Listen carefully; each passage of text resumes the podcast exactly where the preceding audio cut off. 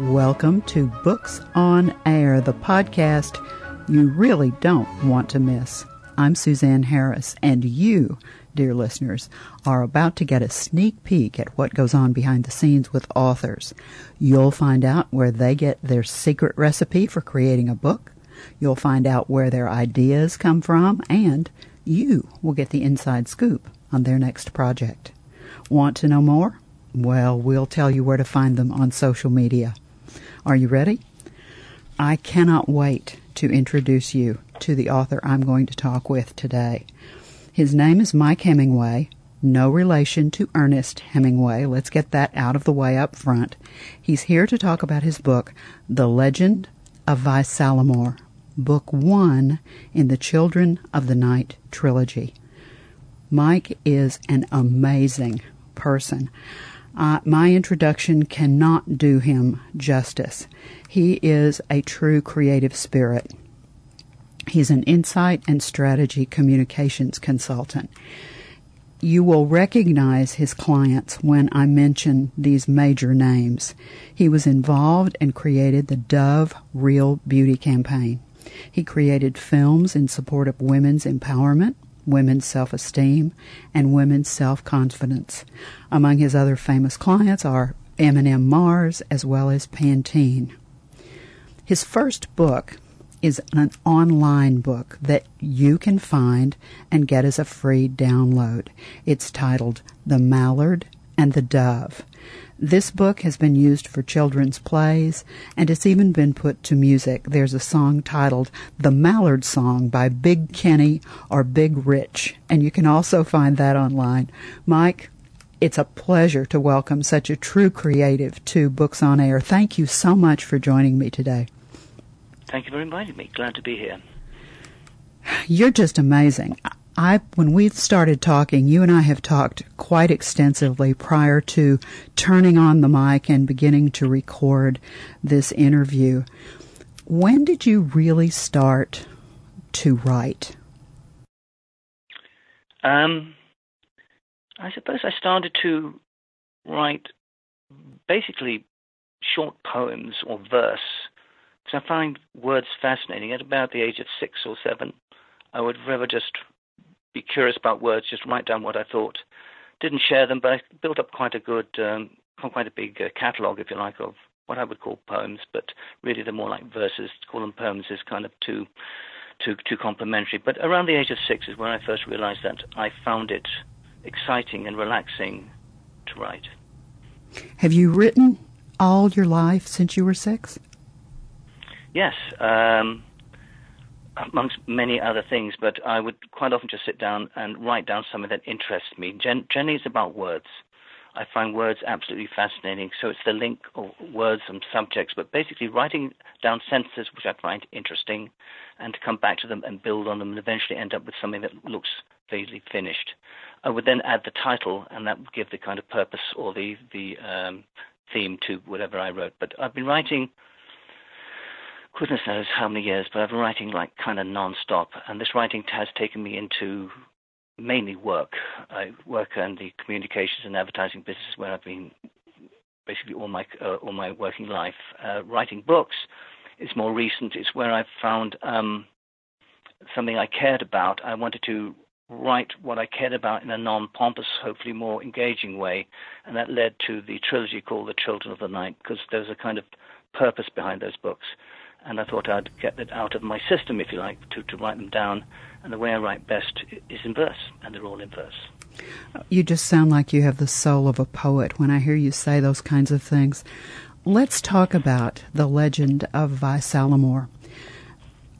I confess, when I first started to read, Amazon has a little... Um, description of the book. And when I first started to read the description, my first thought was, wait a minute, is this true history? Because it, it sounds like it's true history, but it's not. It's fiction, right? It is, yes, is the answer, but it's, there is a There is some fact in there which created the fiction, created the, the, the, the storyline, if you like. But uh, it is fiction. It's all made up, although the places are not. Tell me the story behind the story of The Legend of Vysallimore? Um, my I come from uh, my my surname is Allman Hemingway, not just Hemingway, Allman Hemingway, and the Allman side of our family is we can trace it back to about fourteen, thirteen hundred, and there are lots of like famous people in those uh, in those years. One in particular was a chap called C- C- Cavalier Baird, or the the, uh, the Knight Without Reproach. He was a very, very famous cavalier. He was a, a, a soldier, almost the, the definition of chivalry. Henry the Eighth tried to hire him, but he was, he died in Italy. And when I was reading about him, I read about Middle Eastern or East, Eastern European history. And then when I, I happened upon a lady called Elizabeth of Pomerania. Pomerania is an area of northern Poland. And I read about her, and she... at the age of sixteen, married uh, the um, uh, Charles the Third, who was the Holy Roman Emperor, and he was forty-six. And uh, I thought, oh my goodness, poor girl, she must have had a dreadful time. But and she was very, very nervous about what's going on here, but she understood it was a kind of marriage of convenience between these two states. But he turned out to be a wonderful guy, a totally brilliant husband. Uh, gave her amazing kids. They became Holy Roman, Emperor, uh, Roman Emperors. They married Richard the Third. And she she she she died on some, some on some Valentine's Day with this picture on her chest. There's a statue to her in uh, Prague. But what inspired me was this strong woman, and um, she, she was so strong. Actually, they do say that she could straighten a horseshoe. Bless her. Um, I wish I could, but uh, not even a plastic one. But um, but I was really fascinated about this other story. So it led me to I wonder. But I had this other idea about knights of old, knights errant, you know, wandering around the countryside, battling and all that kind of jousts and stuff like that. And I sort of wondered if the two could get together. So I started to write The Tale of the Teen Queen, but realized I need something that happened before that. And before that became, that story became The Legend of Vysallimore. So The Legend of Vysallimore is about setting up three characters who are a family, a father, a daughter, and uh, a son. And they're basically knights errant. Errant means they wander around fighting. They're like mercenaries. And um, building up their stories. So when I got to Elizabetha of Pomerania, it would have more of a context and give more emotion to her particular story. One an additional thought, um, coming back to the characters in The Legend of Vysallimore, the, the knight is called Elgred. El, Elgred the Knight. I don't know why, he just is. And his daughter, his his his, his son, the, the the son of him is called Cor Evan, and his, the fighting daughter is called Silivra. And just to let you know, my uh, fourth son is called Evan. But he, when he was young, he people used to say to him, "What's your name?" He said, "Cor Evan. I'm called Evan." So I changed. So I created the name Cor Evan for one of the uh, characters in the uh, story. And lastly, the, the, the, the girl knight is called Suliva, which is Sullivan shortened. And Sullivan said, ah, why are you using my name for a girl? And I said, what makes you think that girls can't be warriors? Why can't girls be strong? This, be proud of her. Be proud of a woman of this strength. Has your name. Doesn't that make you feel good? He went, kind of. But, um... kind of.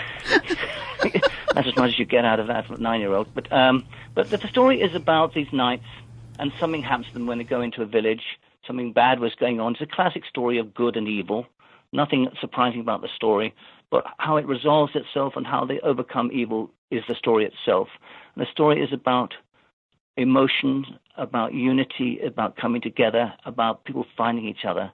And then life takes over, and it doesn't. Life doesn't always end the way you want it to. So there are there are there is some sadness in this story, but in the end, it takes you through a hopefully an inspirational journey, uh, which is The Legend of Vysallimore.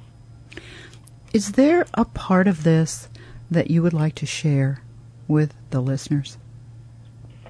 Um, there's a lot of it I'd like to share, but um, there are a couple of things.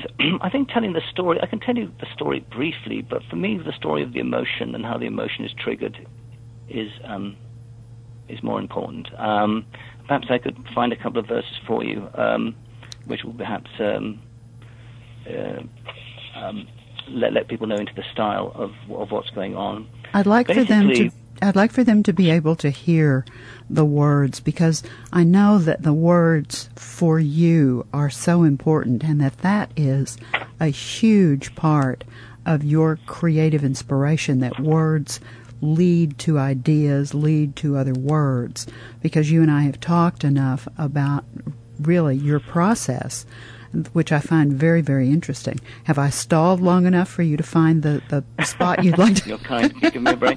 But um, yeah, I think. Well, again, the answer is yes, and thank you for the uh, thank you for the opportunity. But we got these three characters: Elgred the Knight, Cor Evan, and Suliva, and they go into they they're traveling to a particular place, and they want to rest for the night. They go into an inn, a tavern, which is run by a big barman called Bar Simon. And they're having a rest, and suddenly all hell breaks loose. A horse comes flying through the front door. A man dressed in black with a black skull-like mask on gallops straight up the stairs, shouting, "Where is she? Where is she?"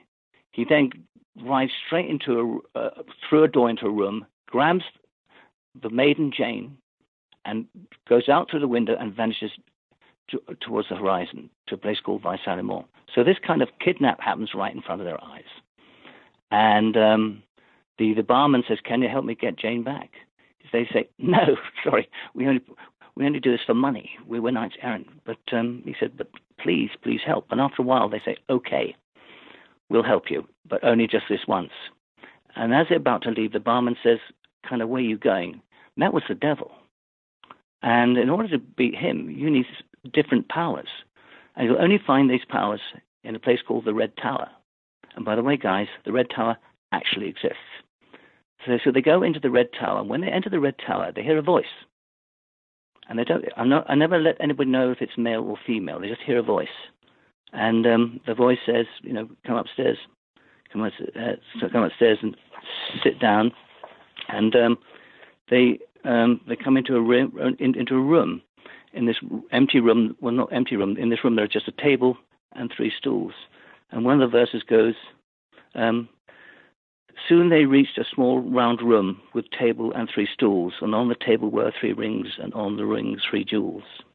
So what they've done, the, the, the voice leads them to a room where they are, where there are three rings and three jewels, and they're asked to put on the rings. And the voice goes on, "These rings, they mean unending love. Each ring, it has three stones. These, string, these, these stones are you, each precious you. One love, three hearts, one home." And the voice goes on, "Now, Elgred, please embrace your king and hold your children close and open up your heart to them and say what means the most. And ask them what, and ask them of their hopes and dreams and, and ask what makes them cry and say how much you love them and how that love won't die. And listen to the little things, hear what they want to say, and take the time to and take the time how to find the power you seek today."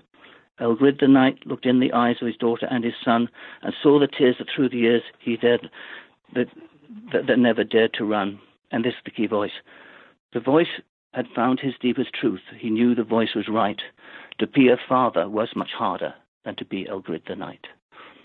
So the point about it is that whilst he was a great knight, he was not necessarily a great father, and um, the power he was seeking in the uh, in the tower was the, the the power of paternal love for his two wonderful children.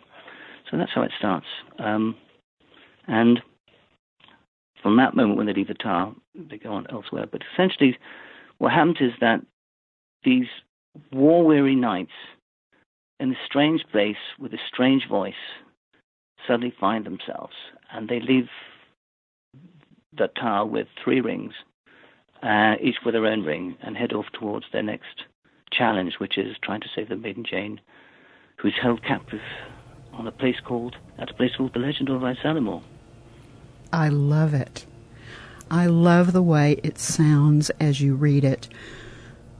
Do you, when you're thinking about someone reading the book, I think you think about two things. I think you think about a person who might read the book aloud, either to another person or maybe to themselves.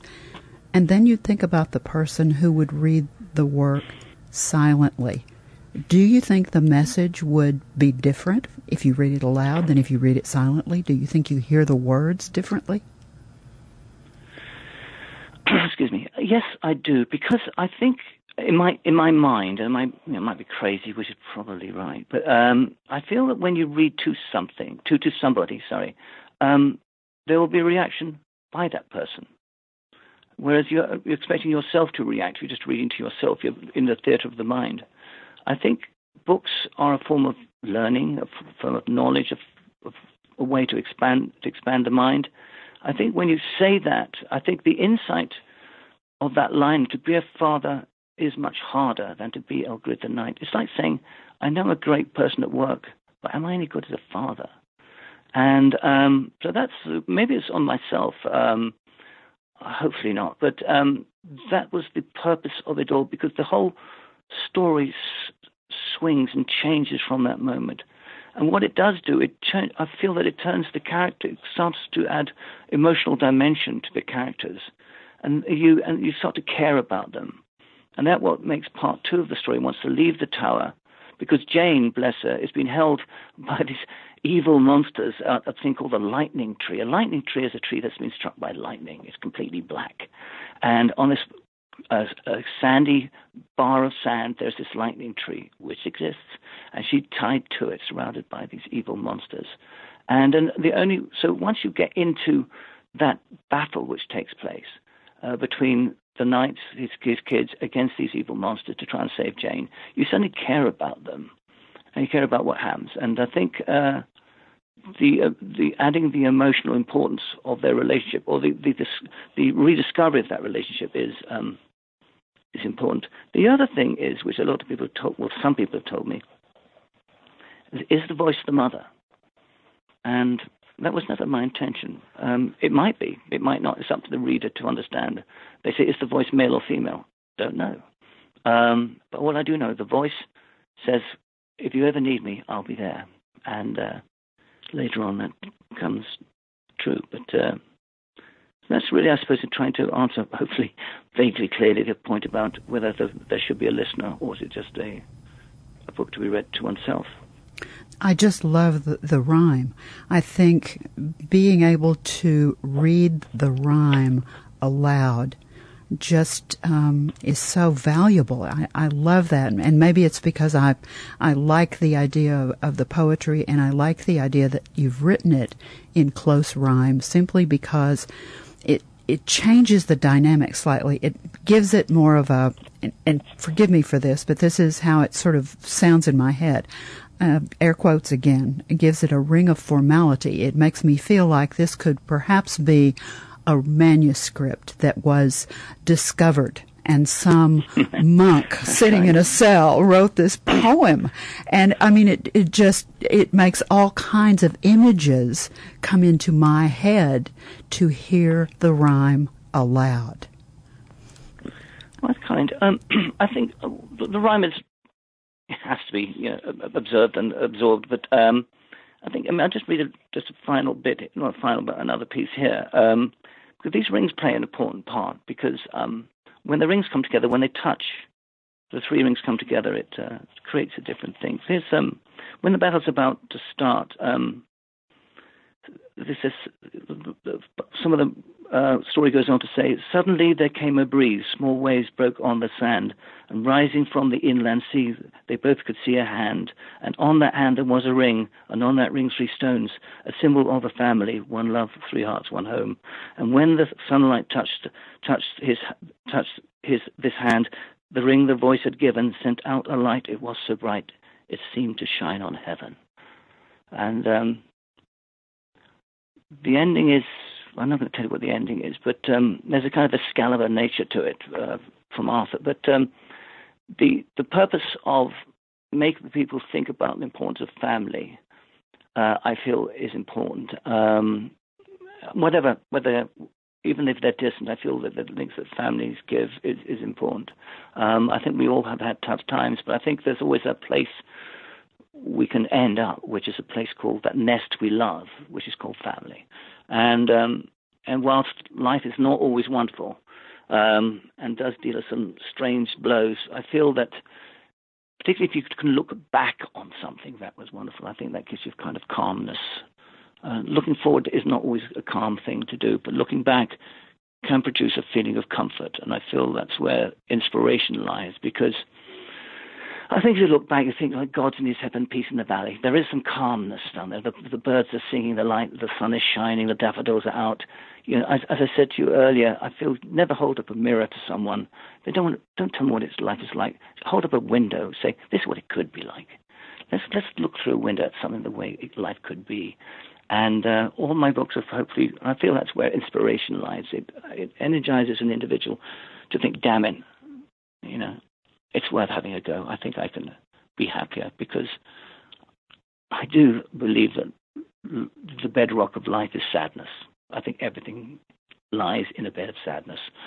And I think all great cultures bullet the way to emerge from this sadness and feel hope and inspiration. And without... Without hope and inspiration, without leaders, without people who take us to interesting places, we end up back in a form of cloud, which I feel is a kind of melancholy, a kind of sadness. I know that's a kind of miserable thing to say, but um, kind of what I've, I mean, I've spent years going around listening to stories of women and the kind of stuff they've had to put up with. Now, it's, you know, I really believe in equal opportunity for women. I, I'm an activist. I do what I can. And sometimes I get so upset about what's going on, I have to write my way out of it. And uh, these books are that.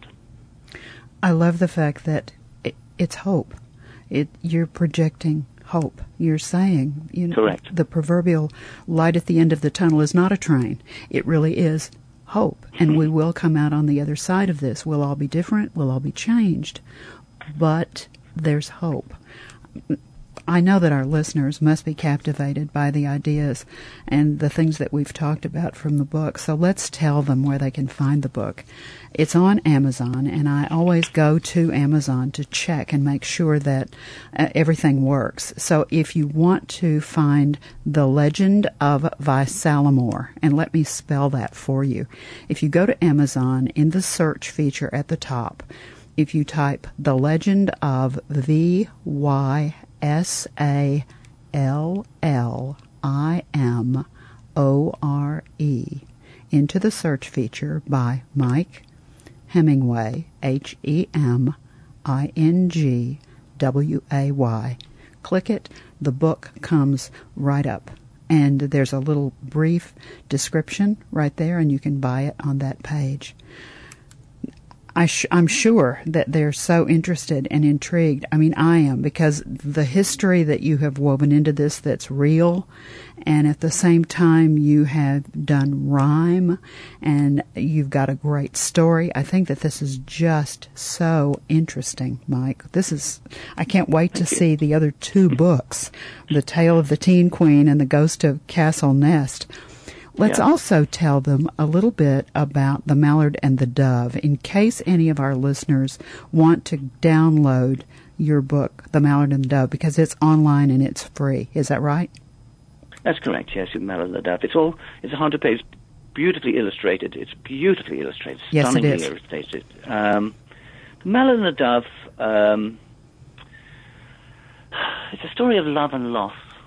Life, love, and loss, all the L's. When in doubt, alliterate. If you can't alliterate, make it rhyme. Um, but the the, um, the Mallard and the Dove is a story of love but incompatibility, because um, the dove goes in the tree, the duck, the mallard goes on the lake. The duck can't go in the lake. The dove can't go. Can't, the dove can't. Duck can't go in the tree. The dove can't go on the lake. Whilst they join together in the sky, in the end, they're going to have to part. Uh, and they do, but it's how they part and how they remember each other and the kindness that they remember and how they remember what they did. They even have their own slogan, to love my love to life. And um, the last page of The Mallard and the Dove is is almost my view of life, which is as the the the, the, the, the mallard is looking at the, the sky at this at this cloud, wondering if it's a dove. And she's far away.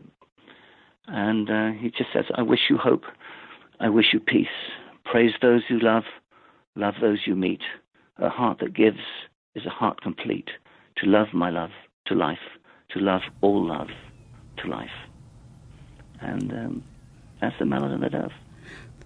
Can they, if they put The Mallard and the Dove in a search feature, The Mallard and the Dove by Mike Hemingway, and just click on that, will it come up? Do, or do they need the, yeah. a, a site? No, no, no. It, it just comes up. It's on a particular issue. Uh, uh, the, the, the the illustrator Will Knight put it up there. Just put in The Mallard and the Dove. It'll come up. The pages turn. You know, it's one of the weird um, uh, devices that happens. You can physically turn the page. Uh, it turns it by itself. But it's very, very clear. It's beautifully illustrated. But um, again, that's been used. It's written in close rhyme again for schools. Yes, uh, Big Kenny of Big and Rich did The Mallard. There, there are three songs in there. They're not necessarily songs, literally to be to music. There, they're kind of the songs in it are their are their think pieces, if you like. Um, the, each of the characters has a, has a particular song. But again, it's about life. Um, And I think it's particularly, it's a parable, a metaphor, if you like, but I think anybody who reads it will see themselves in it. Um, it's it's it's hardly it's it's hard, hardly masked what's going on, but I think what it is is a story that, um, if you want to talk about life to a young child, particularly a young girl, uh, which is written for to be written to, read, to be read by a mother to her daughter, it's about how to deal with life and, you know, be, how to be hopeful, coming back to your correct uh, use of that word. It is about hope. Um, it's also about how you behave. You know, um, it's interesting being in America, it talks about respect and all that kind of stuff. In England, we talk about politeness. Um, and I think it's about being polite, it's being punctual, it's being, it's just being there and um, not wanting anything back. This kind of unconditional friendship and unconditional love. And uh, that's The Mallard and the Dove. Also, it rhymes, love rhymes with dove, which also makes stuff easier, of course. You are so interesting, Mike. I have enjoyed talking with you so very much. I'd like to thank you for being our guest today on Books on Air, but I have one more thing that I want from you. I always like to give an author the last word about their book. We've been talking about The Legend of Vysallimore. Yes. Now, as a reader, I buy a copy. I either get a, a paperback and I have a book in my hand, or I've downloaded it on a device and I have the device in my hand. I read the last page. I finish the book, close the cover either electronically or physically, and leave the book. What do you, the author, want me as the reader to leave with? That's a very good question. the and thank you, truthfully, thank you for it. For, of this particular book, um, it is about hope. In fact, the final visual in the in the book. Well, let me read you the last four, the last three stanzas, and then I'll answer your question more directly, which is about The Legend of Vysallimore. It's got the last three pages, last three verses of this. And every year from then till now, or so the legend says, strange events have been seen upon those shadowed days. They say you see a shining knight who brightens up the skies, a father's smile across his face, yet tears are in his eyes. And if you go down to that shore at dawn's most early hour, you'll see the mark of glory past. The lightning tree has flowered. So where the, the story is about hope. But even things that you think are finished, there is life in them yet. There is always something there to be thankful for, something beautiful, and something to cherish, and a memory which is, if I want you to remember something, it's, it's drawn in this book. A lightning tree with a big black blackened tree with beautiful white flowers all over it. It shows that there is hope even in a poor old tree that's been struck by lightning. So that's what I'd like to leave the uh, reader with. Mike, you are such a wonderful creative spirit. I can't tell you what an absolute delight and pleasure it's been for me to talk with you today. Thank you, thank you, thank you for being Pleasure. My guest today. Been a delight. Thank you so much. Now remember, you can find The Legend of Vysallimore on Amazon by Mike Hemingway. You can also download The Mallard and the Dove free. We'd like to thank you for being with us today on Books on Air. Books on Air is brought to you on web talk radio dot net. You can also hear this podcast on iTunes as well as iHeartRadio.